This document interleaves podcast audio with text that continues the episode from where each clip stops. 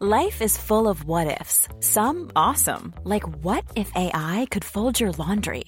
And some, well, less awesome, like what if you have unexpected medical costs?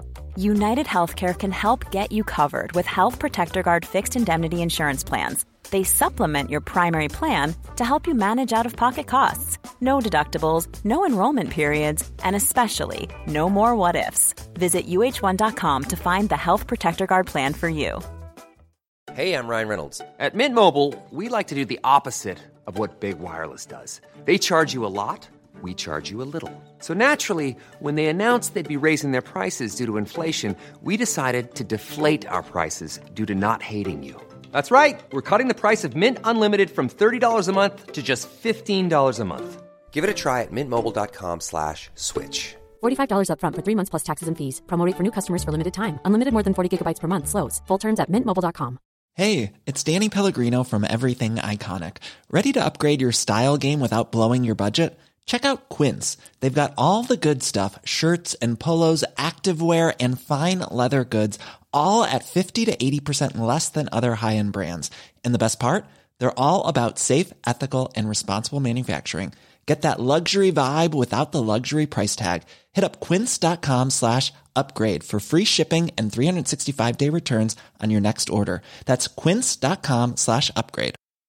Hi, I'm Daniel, founder of Pretty Litter. Did you know cats tend to hide symptoms of sickness and pain? I learned this the hard way after losing my cat, Gingy. So I created Pretty Litter, a health monitoring litter that helps detect early signs of illness by changing colors, saving you money and potentially your cat's life. Pretty Litter is veterinarian developed, and it's the easiest way to keep tabs on your fur baby's health right at home. Go to prettylitter.com and use code ACAST for 20% off your first order and a free cat toy. Terms and conditions apply. See site for details.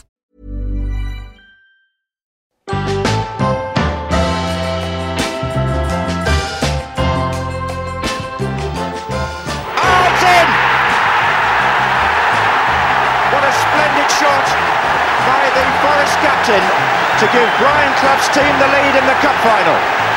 And what Gascoigne did in the semi-final against Arsenal, Pearce produces against Tottenham in the final.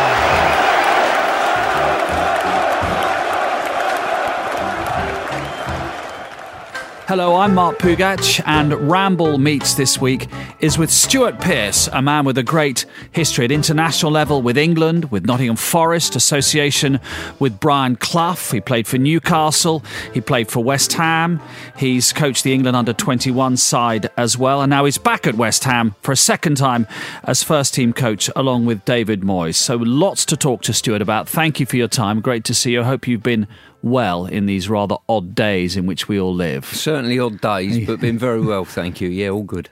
Excellent, Stuart. Uh, there's so much to talk to you about, and I've got your book as well, which uh, which has come out. Never stop dreaming, my Euro '96 story. So we will we will weave that in as we look ahead to Euro 2020, as it's still going to be called, even though it's going to be in 2021.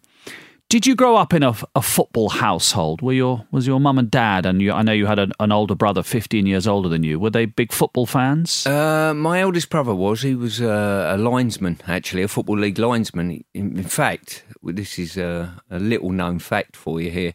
He he was linesman on a game in the League Cup we played at Forest at Brighton.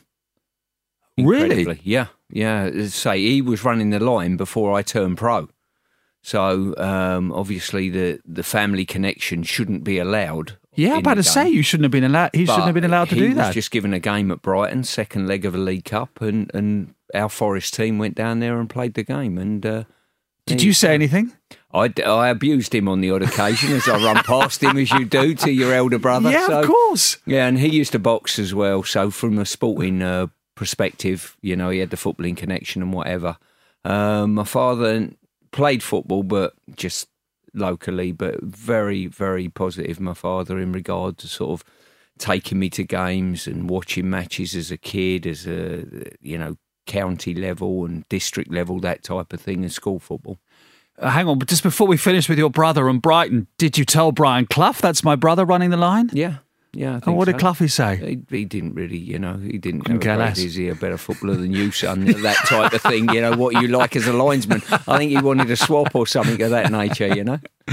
Your your parents obviously were a really strong influence on you, and uh, and in your book, I, I would really notice this. Your book, Never Stop Dreaming, my Euro '96 story, that your father, once he'd paid off the mortgage, changed jobs, and it, I'm reading between the lines, in as much as so that he could watch you as much as possible while you were playing football while you were growing up. Yeah, very much. He used to work as a head waiter in Claridge's in London and some of the top uh, hotels and restaurants in London. And uh, we moved over to northwest London. He bought a house there and got a mortgage out on the house. You know, moved from Shepherd's Bush when I was five.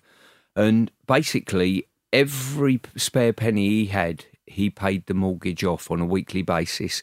And he said the last day that the last payment was due, he walked in, paid the last payment off, and handed his notice in, become a postman in Wembley, uh, which give him a bit of flexibility to come and watch me play in my school career and whatever. We had very school, good school teams that I played in and uh, Sunday teams and district teams, that type of thing, and was fantastically supportive. My mum and dad, you know, took me to games and stuff like that, and then into the non-league system. So, I, I think you need that behind you. You really do. There's so many probably young players that I see that maybe are lost to sport and top level sport because they've not got the support of parents behind them.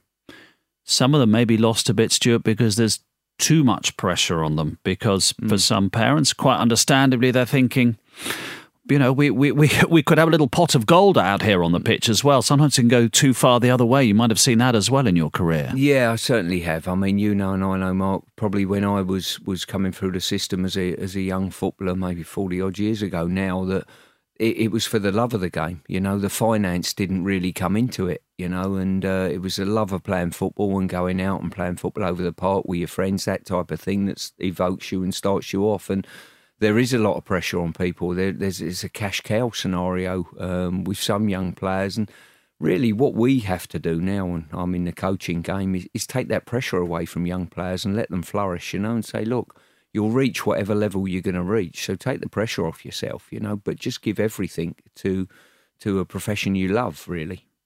Was your dad the sort of that when you were playing age 15, 16, you just look on the touchline, just a little nod, a little wink? I mean, no more than that. Not a, not a vocal dad on the touchline. No, very quiet. As I say, you know, um, never really said anything in regard. Certainly, side of the pitch would never make a comment. Basically, you know, but exactly as you said, really, you know, it's it's a little comment, it's a nod, it's a wink, that type of thing. That you know, you know, keep a clean sheet now, son. That type of, of comment, really. just enough to be there. That's that's all that matters, isn't Yeah, it? When you're when when you're growing up, and, and we know as fathers now, just enough to be there. Hmm.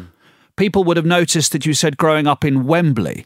So Hmm. here's here's a great passionate Englishman who's captained his country and played obviously in Euro '96, which we'll get to, who grew up in Wembley Hmm. and went to Wembley Stadium a lot for a variety of reasons as a young man. I did, as I say, um, you know, I worked for Brent Council and Wembley's in Brent Council eventually when when I left school.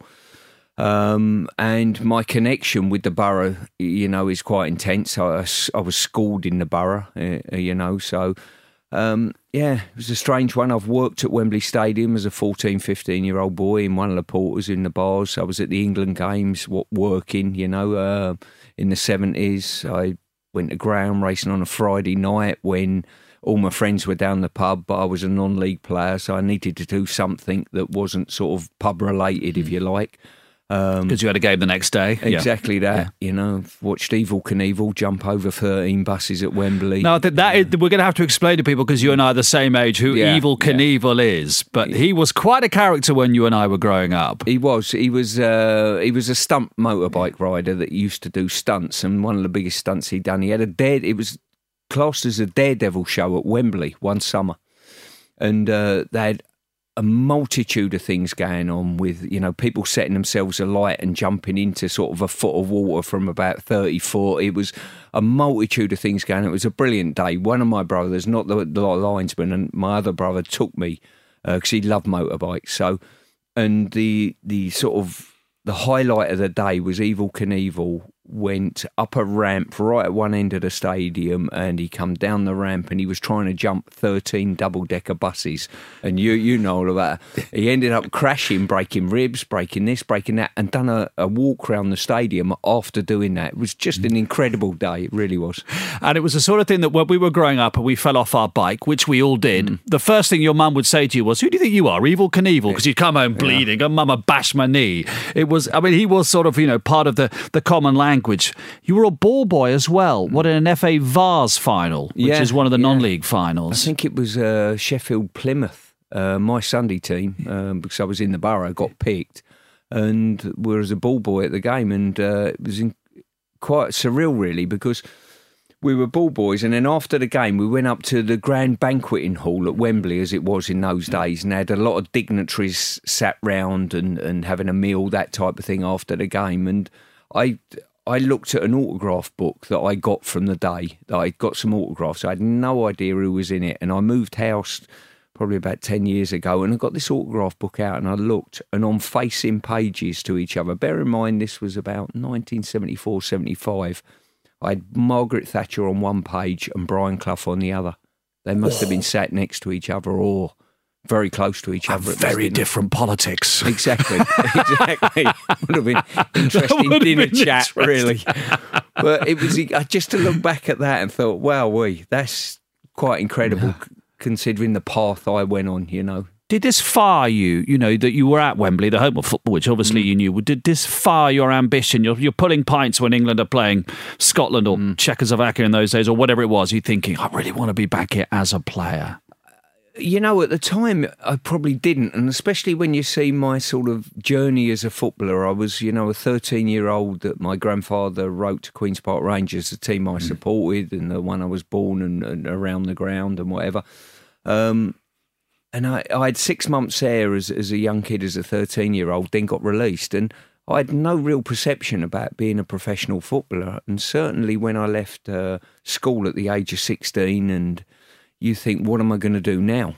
Sort of thing. I wanted to join the police, wanted to join the army, failed both interviews, so I had nothing to do. But my local non-league club was a real salvation to me, Mark. You know, I had nowhere to go and play football from a very successful school team, um, and Sunday team was pretty successful as well.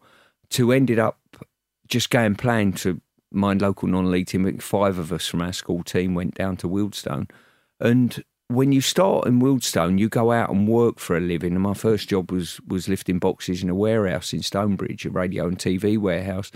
Um, you don't think, well, maybe tomorrow I might be a professional footballer. It just did not cross my mind. And then subsequently, I ended up being an electrician. Got got on the uh, local council with my my brother, who's a linesman, was an electrician as well. So I joined him and done an apprenticeship. But you, you never really sort of went to work and played for Wealdstone and and thought to yourself, well, one day I'll be a professional. My life was an electrician or working in a warehouse. That was my life. And football was a, a bit of fun, something I got paid. I think my first contract was £15 a week. So that was fantastic in itself because today the, the, the non-league level at which you were playing then is is quite a lot of them are pros, aren't they? They're, mm. Sorry, quite a lot of them are full time. Yeah, they yeah. are pros. They're full time. But that balance in your day was very different then. It was very, very much. This is part time. This is a bit of not fun, but this is no. the Saturday afternoon stuff. Well, I think it's reversed now. I think what we had today, we've got a tier system that people are progressing to get into the league. Mm.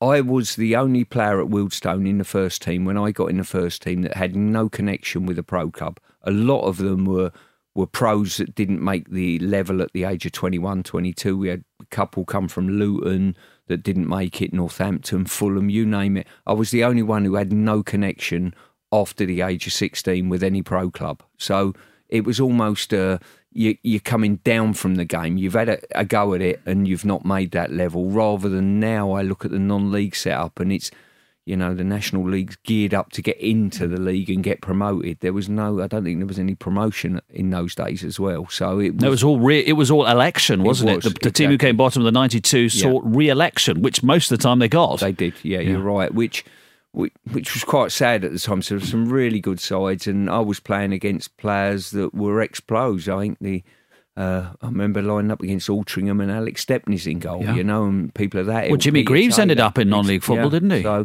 but it was a great grounding for me. I mean, I had 200, best part of 250 games non-league before I turned pro, and you know, it toughens you up. Make no mistake about that. Some real, even the wingers you play against, you know, they they give as good as you're getting, and you had to you had to be you had to look after yourself and a lot of the senior pros were great schoolmasters in those days as you know terminology that the horse people use a schoolmaster you know that almost will guide you through it if you like and i think that's lost a little bit in the modern day game you know the senior pros really help the youngsters around them there's one or two that do but not the, help I had from senior players and captains at clubs has been fantastic over the years.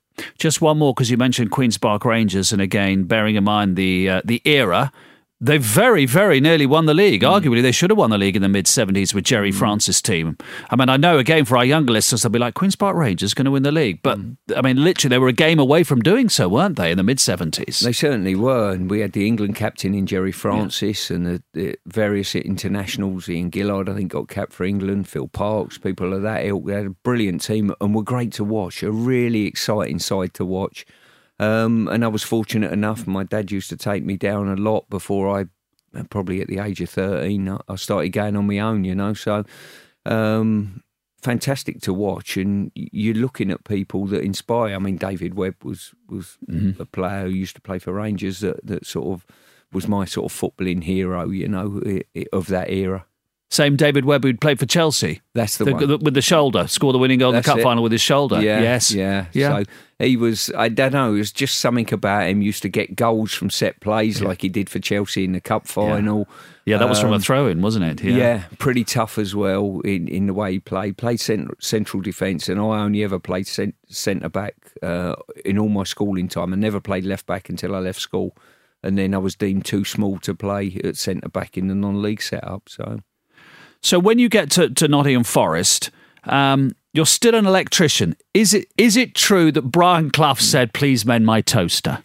Well, it is, but I'll come back to that Okay. shortly if I may. Uh, I, I ended up, my first port of call was Coventry City. And when I went there, I, I had to take a £30 wage cut for the privilege of playing in the top division in the country from electrician and non league footballer. So I set up my own business. I traded on my own, used to work in the afternoons. So after 18 months of that, I ended up, you know, walking in Brian Clough's office and still wanted to trade as an electrician. So I said to him, you know, I'm an electrician by trade. Do you mind if I advertise in the program and carry on trading? Uh, and he said, not a problem at all. He said, um, it was his kettle actually. He said, my kettle's broken. If you mend that, I'll let you advertise in the program. So seems good enough deal. So that was it. He bought his kettle in the following day. I took it home. The element had gone. I took it back into him. I said to him, you know, look, your ele- your element's gone. It's going to cost you more to replace the element than just buy a new kettle. And you look like the sort of bloke who's got a few quid. I may have been wrong at the time. And uh, yeah, he just he turned around and called me a charlatan, told me to get out, that type of thing, as he as you would Yeah, yeah. expect. Um, but that was that, and for the next two years, I advertised in the program, and I had a And got work from it, obviously. Yes, yeah, yeah. I mean, um, remember one? I think it might have been the Brighton game, the first leg of, of the game we talked about earlier. I had a phone call the morning after the game, and someone come on the line and said, "Hello, and is that Stuart Pearce?" I said, uh, "Yes." Uh, the Stuart Pearce? I said, well, I don't know how many of us are there out there, but I'm one of them. He said, I was at the game last night. Are you the one, you advertised? I said, that's right. And he said, you play for Forest? Wow, that's incredible. He said, I'm an electrician. I said, well, you ain't bringing up for work. if you get off the line, I'm waiting for some work here. And he was just astounded, you know what I mean? That, but I've got to say, when I first turned pro, there was a lot of people, I wouldn't say a lot, but there was people making ends meet in some ways, you know. I know uh, when I was at Coventry, I think it was Nicky Platnauer and uh, Mickey Adams, they bought themselves a flatbed lorry and were doing garden clearances. You know, for, for top division players to be doing that is quite incredible. It shows how the game's changed. Um, it's just worth repeating that for top division players, mm. today's equivalent to the Premier League. Yeah. Garden clearances and new, and new advertising in the programme. Well, of course, no one fixes anything anymore, do they, Stuart? Well, they, the repair shop is very popular on BBC One, well, but we're a bit more the throwaway culture, aren't we, these days? Sadly, we are. Yeah. But I think that'll turn. Evolution will turn it mm. back, you know. As I say, the repair shop is so popular now.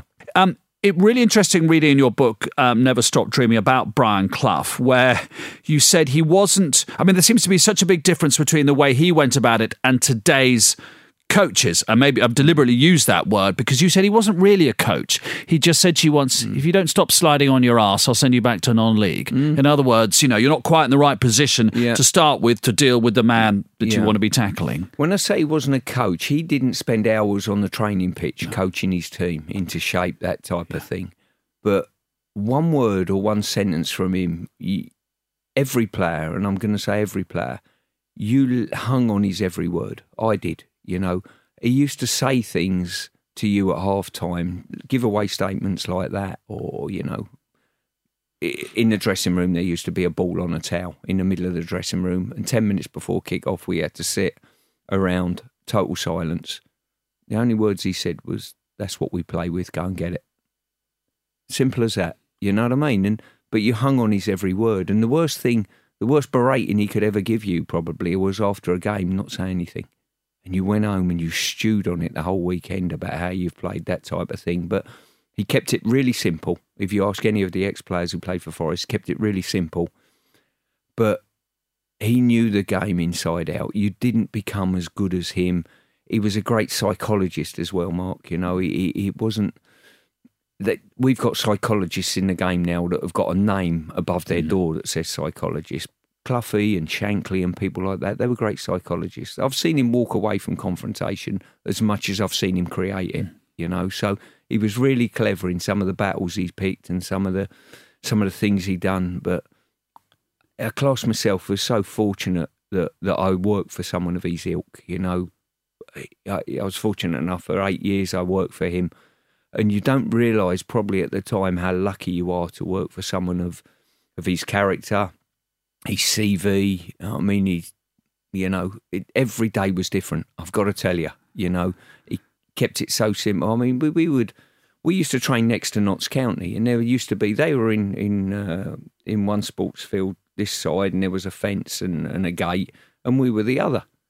And it was quite common that he would say, we'd go down the training ground, start training, he'd see them training, he'd, come on, we'll play them.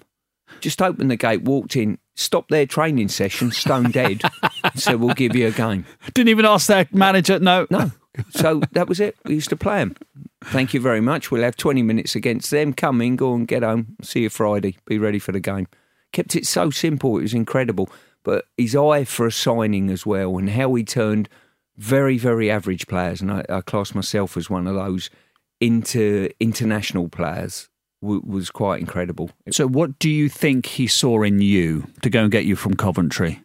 Um, I was I was playing for Coventry in I think it was the March. My contract was finishing that summer. There was no freedom of contract in those days, but my contract was finishing, and I, as a Coventry player, was playing at Nottingham Forest, and I went in for a challenge, and I needed the physio to come on and treat me. So, as I looked up, the physio was there treating my leg. It was the Nottingham Forest physio, not the Coventry one.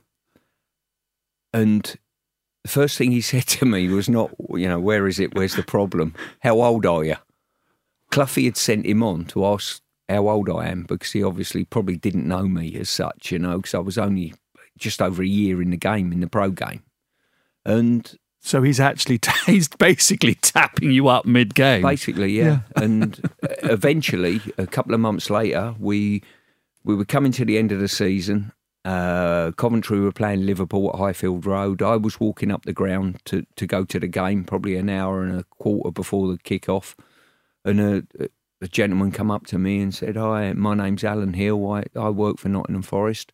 Um, would you be interested in coming to join us?" So I said, yeah, all right. He said, well, give us your number.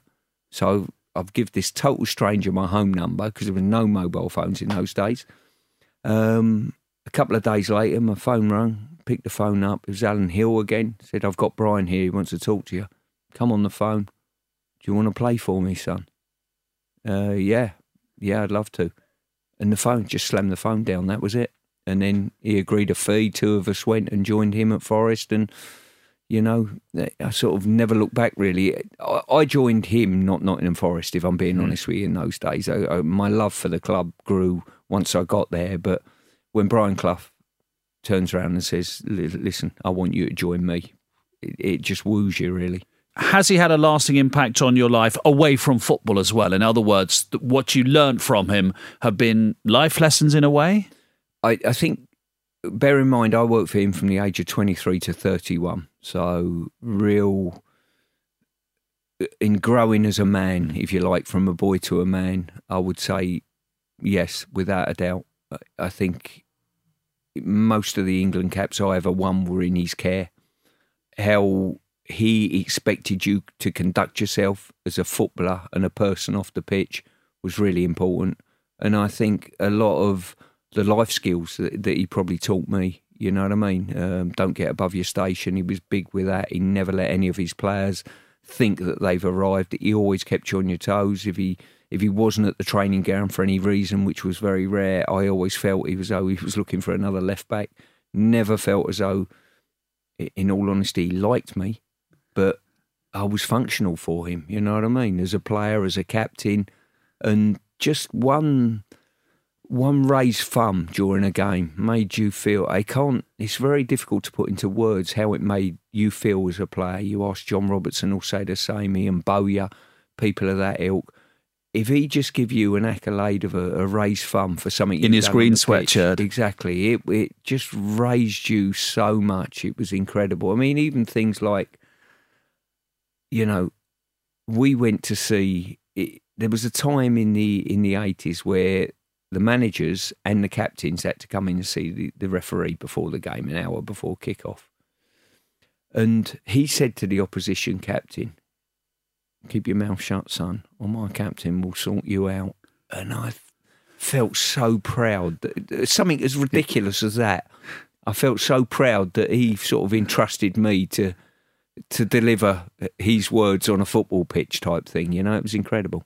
So, in a way, was the Cloughie thumbs up a bit like your dad's little nod on the touchline? Just little, small, little uh, moments from two people you respected so much, just to make you puff your chest out. Yeah, without a doubt. And and people that sometimes it's not a lot of words that actually mm. deliver those things. It's a look, it's a nod, it's an affirmative, it's a well done. It it it's all of those things. I I enjoyed you know, listen, I, I can take a berating from a coach if it, if I feel as though it's going to make me a better player. I also like the adulation as well of a coach sitting me down or taking a time and interest in me, and I've took that with me now in what I do. I try to do that with the players that I'm with, and you know, if I sit down, I'm talking through their clips as a player. I know that it's really important that if you're delivering messages to improve them, sometimes that could be critical, and it's important to get the balance right between the messages you deliver, you know, to keep the confidence intact and build them as people. Well, playing for Brian Clough did get you into the England team, even if you, you thought he didn't always necessarily rate mm. you. And he even said that, didn't he, when you mm. joined up with England the first time, mm. didn't he? Yeah. He sort of said, Are you, I'm not sure you're good enough to play for England. Yeah, he called me in, uh, totally out of the blue. I, it was, it's the greatest moment of my life, I've got to say, being picked for England. You know, bear in mind, a couple of years earlier, uh, I was an electrician and probably less time than that. I was still trading as an electrician. It was probably only turning international that has probably stopped me working as an electrician. Um, and he, one of the kids come down the dressing room and said, the manager wants to see you. Walked in and just sat me down and said, I see you're in the England squad. I said, Yeah, that's right. Do you think you're good enough? I said, I don't know. He said, I don't do one. and I've took the swear word out, you know. And it was incredible, really. You know, I you, you, sort of I stood up, I took his advice and thanked him for his kind words. And but for me, it was was incredible. He, I think he's delivered two messages on on the day for, from his point of view. Keep your feet on the floor. And we pay your wages. Concentrate on Nottingham Forest. They're, they're the two messages he's put across to me. I was nervous as a and going to represent England. You know, it's Shilton, it's Wilkins, it's Robson, it's people like that that I look up to. Um, and by the time I sort of got up and walked to the door, the nerves of playing for England had almost diminished. He, he done me a real big favour. It's almost I'll show you mentality from myself, and it, he probably didn't realise he'd imparted me with that sort of I'll show you attitude, but he did. It was brilliant. He got what he got out of it, and I certainly got what I got out of it. But I just think what other manager would, would call you in, berate you for being picked for England for the first time? And I was his club captain as well, by the way. Throw that in the mix, why don't you? But you're not good enough, Pearce, whatever you Yeah. think's not necessarily. And you say in the prologue to your book, individual medals didn't matter so much. You won plenty at Forest. Playing for England was the pinnacle of my career, and every cap carried the same weight for me. Hmm. That would be that would be the case. Um, some people view I I talk with players now that play for their countries and whatever, and I've managed young players with the under 21s as well. And people come up to me in the street and they say, when I was managing the under 21s, I wish they all had your your heart and desire to play for your country. You know what I mean? Other players, if you like. I said, a lot do, make no mistake. But before you even get an England call up, it's got to mean a lot to you. You know what I mean? It did to me, and it always has done. You know, playing for England is bigger than winning an individual medal for your club. I've seen greater highs in England in regard to the national team doing well than ever I have Liverpool winning the league, Man United winning the league. You've only got to look at Euro 96, the euphoria there. I'm talking about a quarter of a million people at Luton Airport welcoming back a team that had been knocked out in the semi finals of 1990 at the World Cup. And I'm thinking, you can't replicate that at club level. And it, it, I am just one of those people that representing my country is always stood out way beyond anything I've done at club level. And make no mistake, I've I've been very proud to represent all the, the five pro clubs that I, I've been associated with, and I think I've give good value when I've been at those clubs.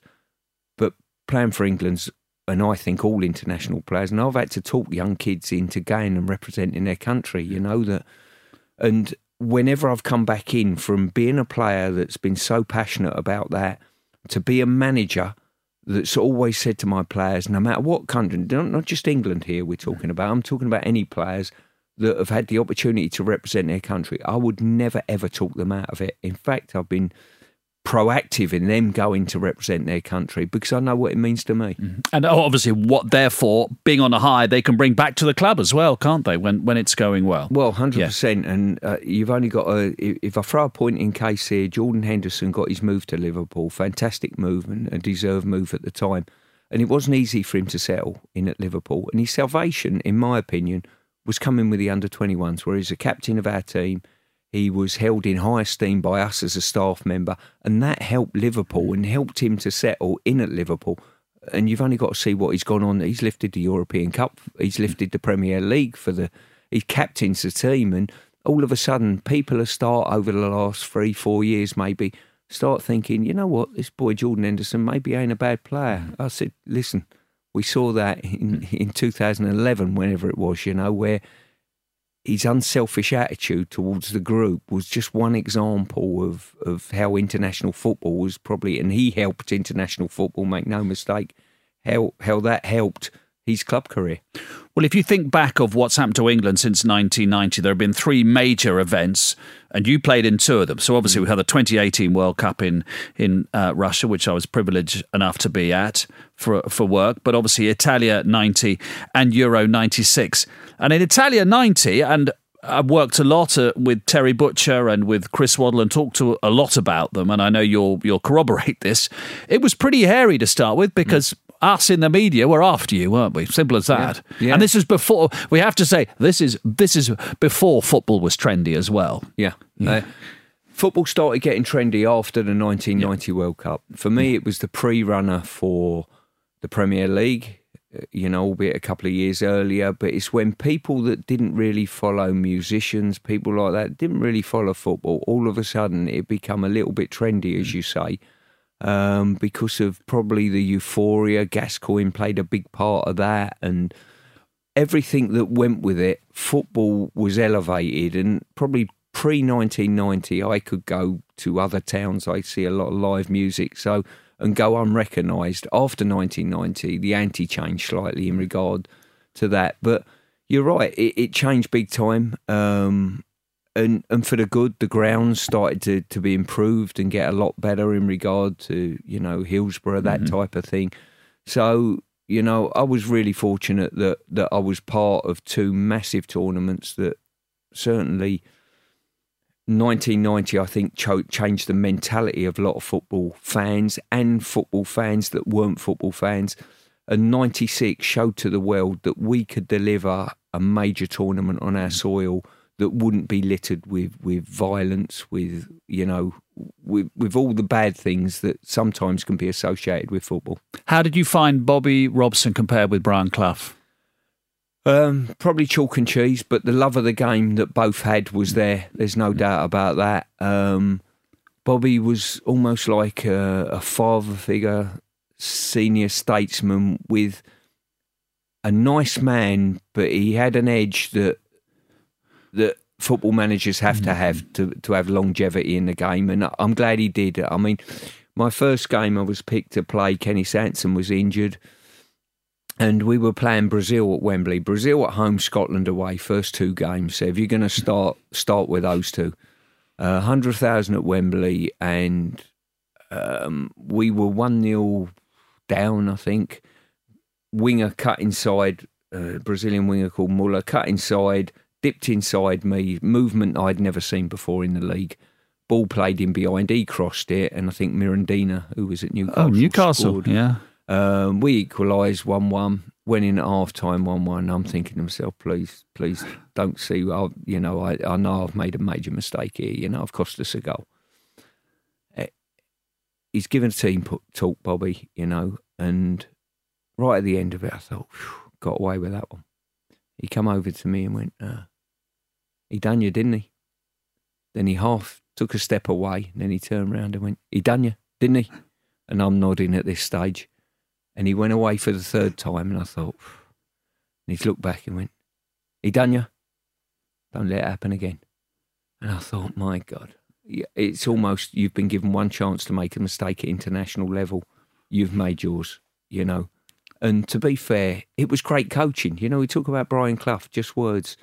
Those words stick with me today, like they did in 1987 when I made my debut. It was it was just incredible, great management, and I'm looking up to somebody who's like a father figure, headmaster, Father Christmas, all rolled into one. You know, and I think the respect that the squad had for him was manifested itself. Certainly those years leading up to, but probably more so when we actually got to the tournament in 1990, where we knew it was his last tournament. And, you know, listen, a lot of us come away from that absolutely crestfallen for varying reasons. People missed penalties, like myself. Some people were packing in Shilton, last international get together, but we wanted to deliver a trophy for Bobby Robson because for what he stood for. You know, he was a statesman of the game and his love for it and enthusiasm, just incredible. What was it like in the uh, tunnel before the quarter final against Cameroon when they mm. started singing? Well, it's something like we'd never seen before, to be fair. We were playing in Napoli, and the, the walk round was almost the dressing room, if I can sort of say, was, was at one side of the pitch and you walked a long tunnel down to the corner flag round and up behind the goal or from behind the goal round to the side, one or two. But it was a long walk, you know. Um, and we we drew up alongside the Cameroon side, and I think it was a captain at the front started a chant, and they all joined in, and it was just never seen anything like it before. It was incredible for the whole duration of the walk. They were just singing along, and, and we thought, wow. And before the game, we've been told you've almost got to buy. They've got four players suspended because of ill discipline in the games. They, and you thought, well, this is probably the best quarter final we could ever have. And it was anything but, to be quite honest with you. It was a massive physical encounter. You know, Gary Lineker says that the ball was up the other end. He got punched in the face in the game. And they were a tough team and skillful team as well and we squeezed through it. But the, the, walk round, you know, John Barnes talks about it and whatever. It was just incredible. We'd never seen that. It's normally you come out, there's a few sort of people beating their chests maybe back in England, that type of thing. But nothing like we saw. It was just incredible. It really was. And maybe with better discipline, they might have beaten you. Definitely, yeah. Uh, as I say, if they would have been a, a, little bit more clinical, if they hadn't have had so many suspensions to their key players, um, we class ourselves as very fortunate to have squeezed through that game in a game that we were outplayed for long periods. But the way that football is, the, the, the infamous semi final, you, you played as well as you mm. could have done, didn't you? And and mm. if it were boxing and there are three neutral judges, you'd have probably won that two to one, probably, wouldn't you, in the judge's verdict? Yeah, I think it would be fair to say the one thing I would say, Mark, over that semi final in 90 and the semi final in 96, they were two fantastic games against two nations that there was nothing to choose between them. On the day, it was well, it ended up being extra time penalties in both they were they were a great advert for the game. I think they were played in the right manner. Uh, they were played at high octane, and that, that it was just a brilliant game. Uh, certainly in 1990 and 96, really to be involved in, and um, it was my first tournament in 1990. I'd never experienced a tournament before because I'd come in the game late. I'd never been involved at the youth international levels to and I know the importance now because I've taken young players to tournaments to give them that experience to step into the senior environment. So it, it doesn't faze them. My, I'd had 20 caps by the time I walked out at a major World Cup to face the Republic of Ireland in our first game, and I was as frightened as a kitten. And at half time, Bobby Robson said to me, I think it was half time or maybe even after the game, he said, What was up with you today? I said, I think it was just nerves. And he looked back at me and said, I'll give you 20 caps not to be nervous today, son. And you know what I mean? It's just little lines like that that you think, you know, they settle you down as a player and you can play your way in. But what he was fantastically loyal as well, talking about Bobby, how he backed me. What you get with England is if you're the new kid on the block, and we've seen it with Jack Grealish at the moment, we want him in, and all the media want him in. He's a great new story, and and he's playing fantastically well. But there's a clamour, and that clamour comes too soon on occasion for certain individuals. And there was a clamour for me to come in and replace Kenny Sansom, and I went through the cycle a little bit, and all of a sudden, once I've got my 20 caps or 30 caps, there's a clamour for Tony Dorigo to come in and mm. replace me and it's just the way of the world with the media in some ways. But there was a chance, and the media are suggesting the aggressive nature of the way I play would let England down and that type of thing. But the one thing where he had my undying loyalty was the fact of he wouldn't listen to that. He would say, uh, "He's the best left back we got, and I'm going to back him." And he, he, he backed people that he had trust in. You know what I mean? His relationship with, with Brian Robson was sensational probably because he trusted him infinitely.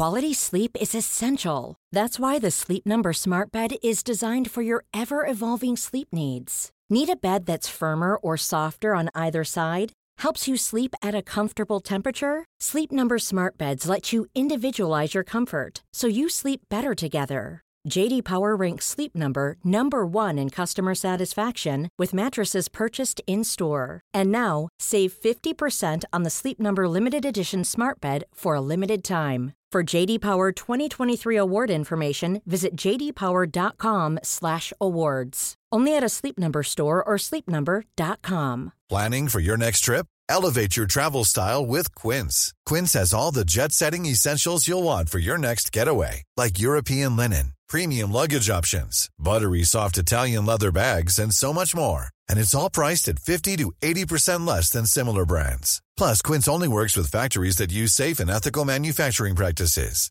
Pack your bags with high-quality essentials you'll be wearing for vacations to come with Quince. Go to quince.com slash trip for free shipping and 365-day returns. Hi, I'm Daniel, founder of Pretty Litter. Cats and cat owners deserve better than any old-fashioned litter. That's why I teamed up with scientists and veterinarians to create Pretty Litter. Its innovative crystal formula has superior odor control and weighs up to 80% less than clay litter. Pretty Litter even monitors health by changing colors to help detect early signs of potential illness. It's the world's smartest kitty litter. Go to prettylitter.com and use code ACAST for 20% off your first order and a free cat toy. Terms and conditions apply. See site for details.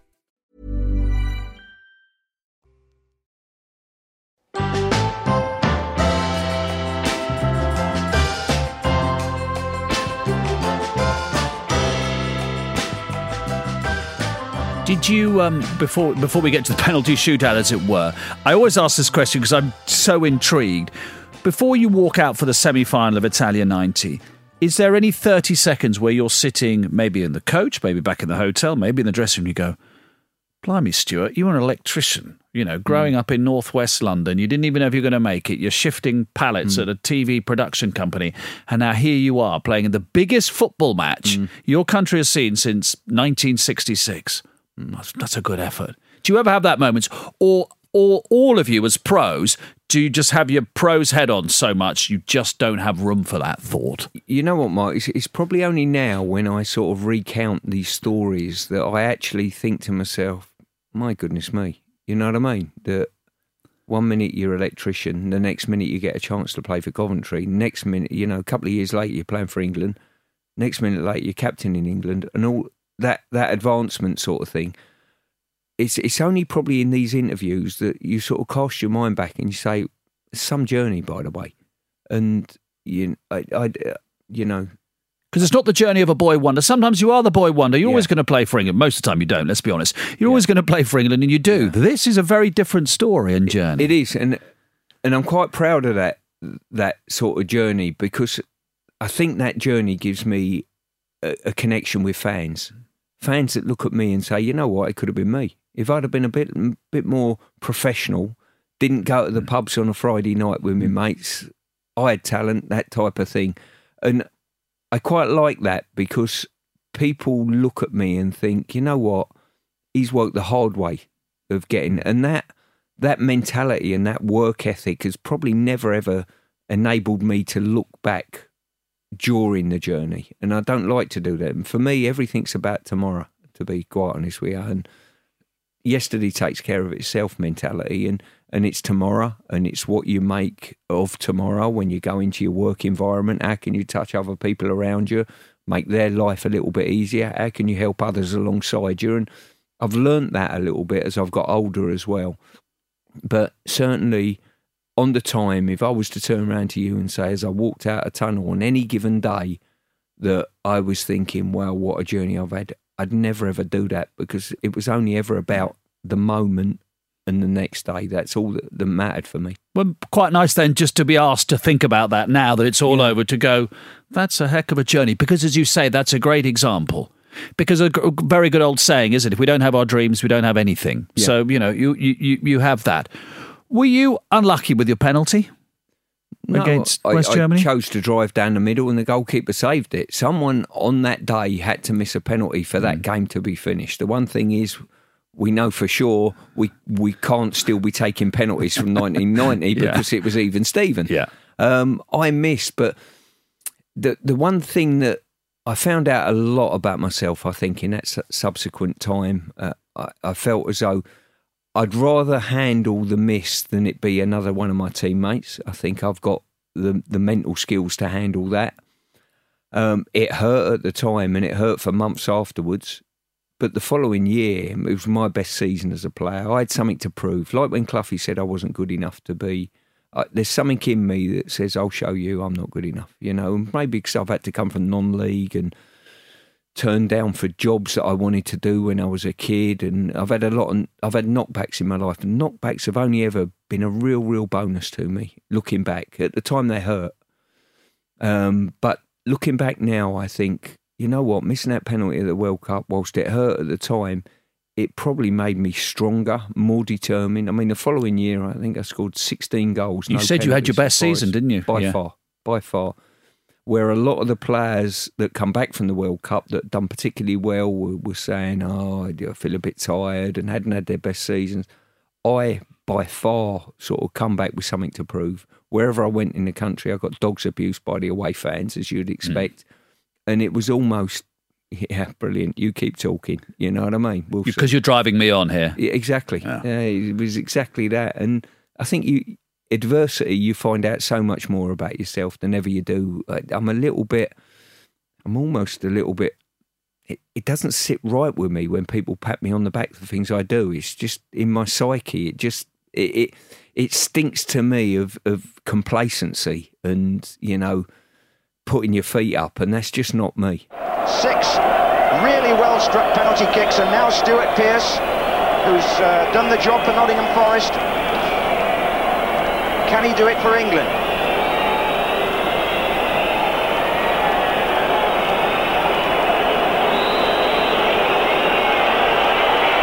He can't. Illgner has made a save. And the score remains 3-3 and the Germans have a kick in hand. You said you're happy that you took the penalty in 1990 because you wouldn't have wanted one of your teammates to miss. In 96 against Spain, it's the same sort of attitude, is it? Well, actually, in your book, what you say is if I didn't volunteer to take one, effectively, I wouldn't have been able to live with myself. I would have felt that. I'm putting words in your mouth now. That you were a bit cowardly if you'd not taken one that day against Spain in the quarter final. Yeah, without a doubt. I, you know, my history of taking penalties went back six years earlier for England, obviously, with that penalty miss. And I I knew as soon as we come out the group stages, we could be in a penalty shootout scenario. So I, I thought it through in my mind, and I thought, what do I do? Sit back and let a manager pick his volunteers? Do I volunteer? And I thought, you know what? There is absolutely no way I can stand on the halfway line and let five of my teammates go up that I deemed not as good penalty takers as myself or, or players that don't take penalties for their club. Ince didn't take penalties for his club. The Gate didn't. Uh, Tony Adams didn't. Various other players don't take penalties. I'm thinking you're a fraud if you end up. And then you don't realise, but roll the clock forward and, and I'm sort of asking young players in my care as an international manager to take chances and and do that. If I didn't take a penalty all those years ago, how could I ask a young person to stand up? It doesn't matter if you fail uh, and talk the talk in respect to that. You know, I didn't realise that at the time, but that conversation probably has served me well over the years. You know, it's it's not the failure that that that is the thing. It's the lack of making an attempt to fail is real failure in my world. I've told you this story before, but it's worth repeating. So I was at a wedding. I was best man, and my friend's a massive football fan. So we'd had a bit of a "Why are you getting married on quarter final day?" debate. Anyway, we'd gone through that. Did my speech, knew what was going on. Went, ladies and gentlemen, it's extra time. We belted for the kitchen and there's about 50 of us in this, probably about not much bigger than the studio we're in now, 50 or 60 of us all squashed in there. And when you pick the ball up, because you were then part of, I'll be honest, English sporting narrative, every man, woman in there knew exactly what the backstory was. Yeah. And you pick the ball up, and there's this frisson, and my wife turns around and looks at me, and I, and and all our feeling is it goes from are England going to win the shootout or not? Doesn't matter. Just don't miss. Mm. Don't miss. Even if England lose the shootout, don't miss because that would be so unfair for you mm. to miss again. And you say, interesting, you've only got one football photograph in your home, mm. which is of you putting the ball on the spot that day. Yeah, because I'm an individual, Mark, that don't really, I don't like the looking back. I mean, make no mistake, I've been to teammates of mine, I've been to Kevin Keegan's house and people, and he's got pictures and memorabilia up, and I love it. I absolutely love it. I'm transfixed at pictures yeah. and stuff like that of you know shirts and stuff, and I think it's brilliant. In other people's houses, yeah. in mine, it, it, almost stinks of comfort. I, I, don't know what it is. There's something inside. Back to your me. complacency again. yeah, complacency, and I fear complacency. So I, have got one picture, and you can't even see my face. All you can see is me. Uh, I'm bent over, placing the ball on the spot. So all you see is the top of my head and the word Pearce on the shirt behind and that's the only one I have give myself the luxury of having just up in the office. And probably the reason I have that up, and people ask me what my thoughts when I went to take the penalty and all that sort of thing. And I knew I was going to retire after that tournament. That might have been the last kick I ever made for England, potentially. I also, as well, two years previous to that, Terry Venables rang me in '94 and said to me, um, Le Saux's going to be the left back. You won't be involved, you know. and the phone went quiet, and he was waiting for me as a 34 year old, 33 year old player to turn around and say, Thanks very much. I had a brilliant time for England. Thanks for letting me know. I'll pack in and announce my retirement. I didn't do that. I said, Okay, if you think I'm good enough, I, I'll be in the squad though, will I? And I'll turn up. He said, uh, um, "Oh yeah, yeah, yeah." You know, it took him aback. Yeah, I think he thought you were going to take the Of course he opportunity. did, Yeah, yeah. And for the best part of a year and a bit, I had to sit outside the team and support Graeme. And myself and Graeme got on brilliantly. Really did. We we big music fans, and we talked music. And he he was a better left back than myself at the time, and he was you know bursting forward and good energy and all that. And I used to sort of come in at half time and and try to help him with his game and. And it took me a year and a half to sit there, and I think it was in the December. Graeme broke his ankle playing for Blackburn, and I got my opportunity to come back in the side from being a bit part player, sitting in the stands, being a sub, getting the odd game. And that picture of me putting the ball down on the penalty spot tells me a story about that wasn't when things are going well. The, the, the story for me in that picture to get that opportunity is to be selfless for your country. You know, and I even see it with the likes of Beckham, who who played a multitude of games, but he's happy to turn up just to get a minute on the pitch for England and win another cap. And I thought, you know what?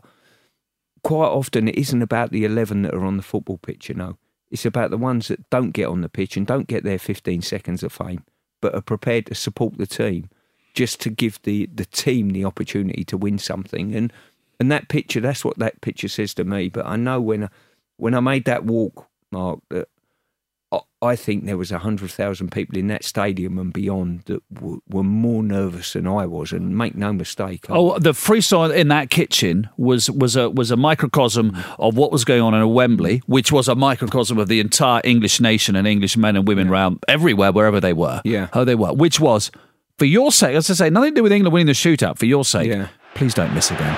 Nobody really wants to see him miss it. And he hasn't! Three out of three for England! Wow, he's fired up for that! And the emotion that came out was that just sort of it was almost like it's almost like somebody had sort of put a pin in you and all that pent up energy and emotion even if you didn't necessarily feel that it was like subconsciously there just went woof Yeah, there was just no forethought at all, and there was almost a split second between the ball hitting the back of the net, realisation I'd scored, realisation that, that England had got a better chance of progressing, and then just emotion just roared out. It was, you know, not pre-planned by any means, but you know, and you heard the noise then because you don't always as a player I know but you mm. heard the noise then didn't you in Wembley Yeah, I mean, I've never played sport and football in an environment to replicate Euro '96. It was just incredible. The whole tournament. After that, after that game, myself and David Seaman walked down the tunnel at Wembley. We went up to a up a flight of stairs or two to a, a media room, TV, and done an interview. And all we could hear was hundred thousand people singing "Football's Coming Home." It was just unbelievable. The stadium was vibrating to it. It was it was a great time to be an English footballer. We're going to finish with the semi final. One more question before that, though, because the next night you took the England, now England manager Gareth mm. Southgate to the Sex Pistols. You're a broad church, which- I think is great because I've just n- noted down here things you're interested in away from football in no particular order. The Sex Pistols, punk music, the Marx Brothers, Gilbert and Sullivan, you went to watch mm. when you were at Newcastle, and Oscar Wilde as well. Yeah, I, I And it's quite- great, isn't it? Because sometimes footballers are portrayed as are just very, very insular. Although Marcus Rashford and Raheem Sterling are, are Yeah. changing that, which is great. But Yeah. was it important to you, particularly bearing in mind, I guess, where you'd come from in the sense that you'd had a trade beforehand, that you were quite a broad church? Without a doubt, I need I need my time away from football. You know, I love football, and the intensity that I put into football is is probably wrong at times. You know what I mean? Uh, It's like I would come home after a game, and even if we've arranged to go out that evening, if I hadn't played back, if I hadn't played well, everything gets put on hold. It was an obsession almost, you know. But I, I could see no other way of doing it. That that was the norm for me. Um, and yeah, it was a lovely release. I mean, my, my ex wife kept horses, so we've always had horses, so they were a great release, if you like. love to travel. You know, absolutely love it to bits. And so I, I my ambition is to see every country of the world. Oh, um, great! That's so, a great ambition. Yeah, yeah, certainly. And um, love history, military history, love the bits. As I say, and I would go and do things on my own. Like I'd go and see Gilbert and Sullivan at Newcastle. I'm a 36, 37 year old player at Newcastle. So I'm at the matinee in the afternoon on my own of South Pacific or Gilbert and Sullivan Opera or, you know, I don't mind that. And I'd go and see concerts now. I'd, if I can't get anyone to go with me, I'll go and see a punk band, even if it's an hour and a half away. It's, it, you know, it's the norm for me to do that. And I quite enjoy being – slightly different, if you like. You know what I mean? You can't shoebox me. You can't stereotype me. I think they tried to do that to me as a player, and there's a lot of resistance. What with Psycho and all that? Yeah, yeah. it's you know, the, it was a bit of theatre. It was brilliant. It was fantastic. But if you think that's all I am, and you're thinking this fella called Psycho, all he does is kick people. No, there's a little bit more to that. You know, there's a means to an end to it. And the same with how I live my life as well. You know, with, with some of the things you've mentioned, they've been great, great distractions, if you mm. like, over the years. And, and, and it's refreshing. I think, you know, you should have many interests. It makes you a better person. Yeah. What did the current England manager make of Johnny Rotten? well, it was a good. I had to see Terry, and I said to Terry, I said, every, he give the players a day off, so you could have popped home if you wanted, or you could have gone fishing like Gazza and Dave and one or two others. And uh, I, I used to get Sounds or NME magazine for the gig guide in those days, you know. So I saw I knew the Pistols were at Finsbury Park with Iggy Pop and Stiff Little Fingers, and I thought, you know what, that'll do me. And uh, I went to see Terry. I didn't tell him who was playing. I said, "Do you mind if I go to a concert? It's, it's sort of, you know, you know, tomorrow afternoon. Yeah. And it not, wasn't far from where you were staying no, either. it yeah. was a good journey. Yeah. So he said, no, no problem. And then uh, I've sort of dropped out. What you know, it's Sex Pistols, by the way. So he said, You need to take some staff members with you if you're going. So we took about four or five staff members. I said to Gareth, What are you doing? He, he said, oh, I'm just staying at the hotel. I said, Well, you fancy a gig? He said, Yeah, all right. So we've gone to see the Pistols. We've gone backstage, met the boys beforehand. They've they've talked the gate into wearing a Pistols t-shirt. they've talked the pair of us into. Bear in mind, we're trying to keep our head down. Yeah, we're yeah. in the middle of a massive tournament here, um, and we're on stage now announcing the Pistols in their reunion. Oh, it, I mean, that weekend was as good as my Are, are the crowd seeing football's coming home before, you know, before. I, I um, not got Never mind the buzzwords, all that. Uh, yeah. to be honest with you, it was just like I've represented England, scored a penalty for England. We progressed to a semi final, and I'm seeing the Pistols and a few other punk bands and whatever that. And it's just sensational, honestly. Yeah, if they could do weekends. Exactly, yeah. And then we'll finish with the semi final, which I went to as a punter, and I've said this to you before, and anyone who played. I hope I go to one, but I'm not sure I will ever go to a better atmosphere in a football match in my life. Because no. it was a beautiful evening. It was joyous, it was noisy, it was exuberant, and it felt like, as a fan, just this is before the game, so obviously we didn't know what was going to go on, but sort of a magic carpet ride. It was just mm. off the scale, unbelievable atmosphere. Did you sense that as a player? 100%. It was mm. it was so special. It was incredible, and without without being in that that sort of amphitheatre and, and being part of it and being or being on the pitch, whatever it may be, it was just a sensational game of football. And credit to the Germans for that.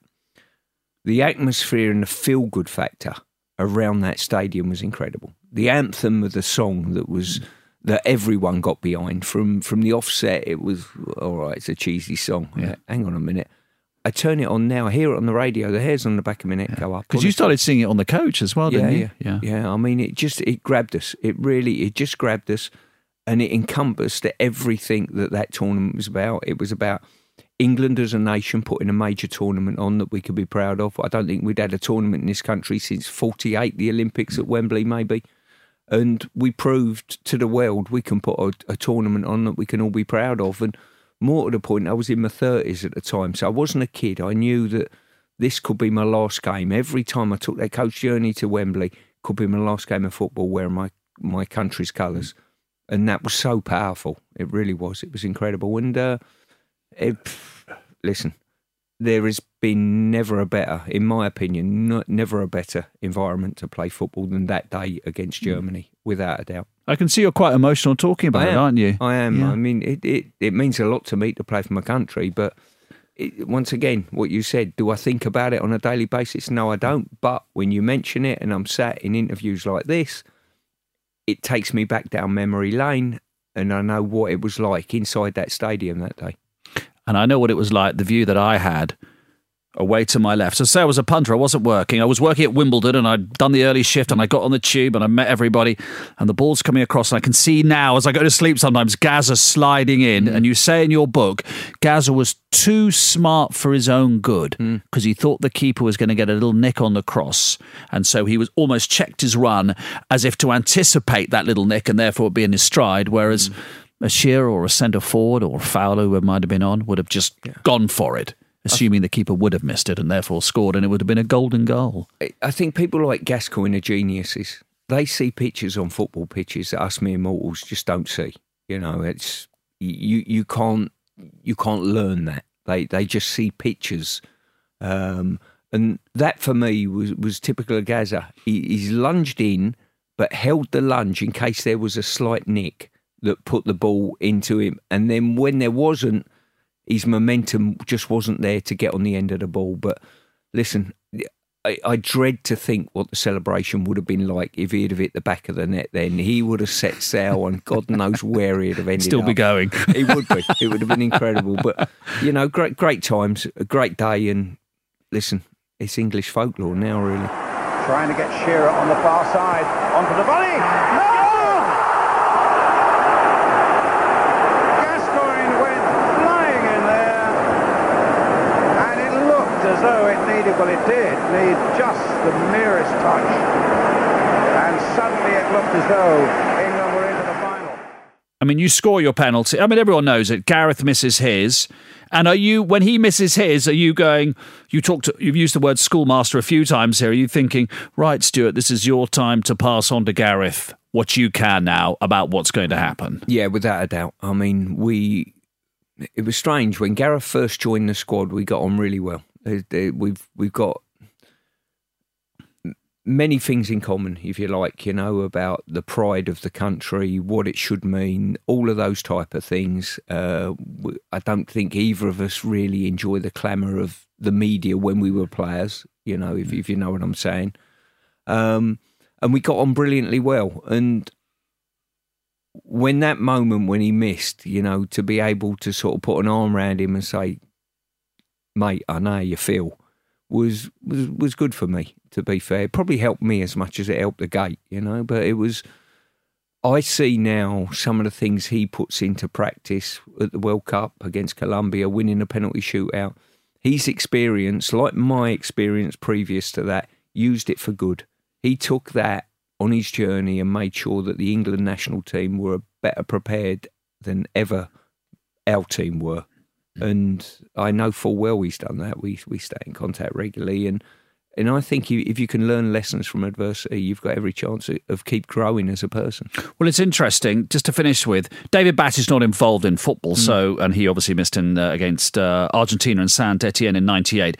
But the famous misses, as it were, you all used it. Chris Waddle, who I know well, brilliant career, mm. brilliant career in France after that, fantastic. Won the t- French title three times. You miss in 1990. You don't just score in '96. You scored twice in '96 because mm. you scored in the shootout, and then your England under 21 team win a lengthy penalty shootout. Mm. And Gareth uses it to make sure that when he's manager, England finally win the shootout against Colombia. So, in that sense, all three of you, the famous misses in inverted commas, have used it massively. You would never have wanted it to happen to you, but you've used it in a positive sense.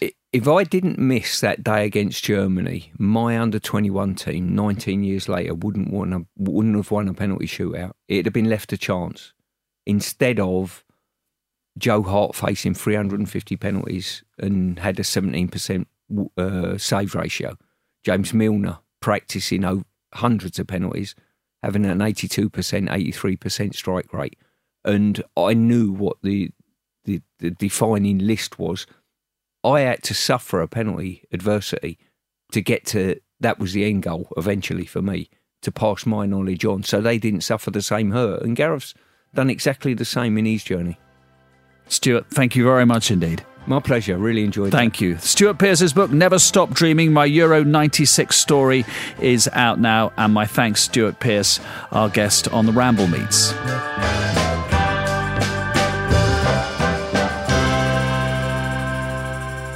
This was a Stakhanov production and part of the ACAST Creative Network.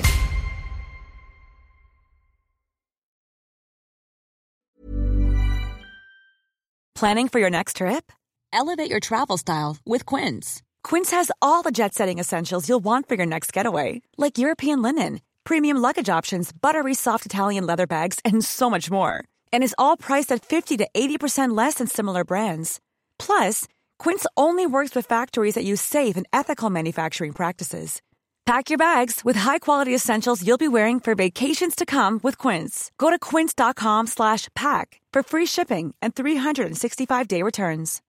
When you need mealtime inspiration, it's worth shopping Kroger, where you'll find over 30,000 mouthwatering choices that excite your inner foodie. And no matter what tasty choice you make, you'll enjoy our everyday low prices, plus extra ways to save, like digital coupons worth over $600 each week. You can also save up to $1 off per gallon at the pump with fuel points. More savings and more inspiring flavors make shopping Kroger worth it every time. Kroger, fresh for everyone. Fuel restrictions apply. Save big money when you start your next project today at Menards. Check out our great selection of garage and utility lighting options in stock, ready to take home today. We carry everything to help you illuminate whatever project you're working on. Shop garage and utility lighting products in store at your nearest Menards. You can also view all of our entire selection of lighting options today on menards.com. Save big money at Menards. This is the story of the one. As a maintenance engineer, he hears things differently. To the untrained ear, everything on his shop floor might sound fine, but he can hear gears grinding or a belt slipping. So he steps in to fix the problem at hand before it gets out of hand. And he knows Grainger's got the right product he needs to get the job done, which is music to his ears. Call, clickgrainger.com, or just stop by. Grainger, for the ones who get it done.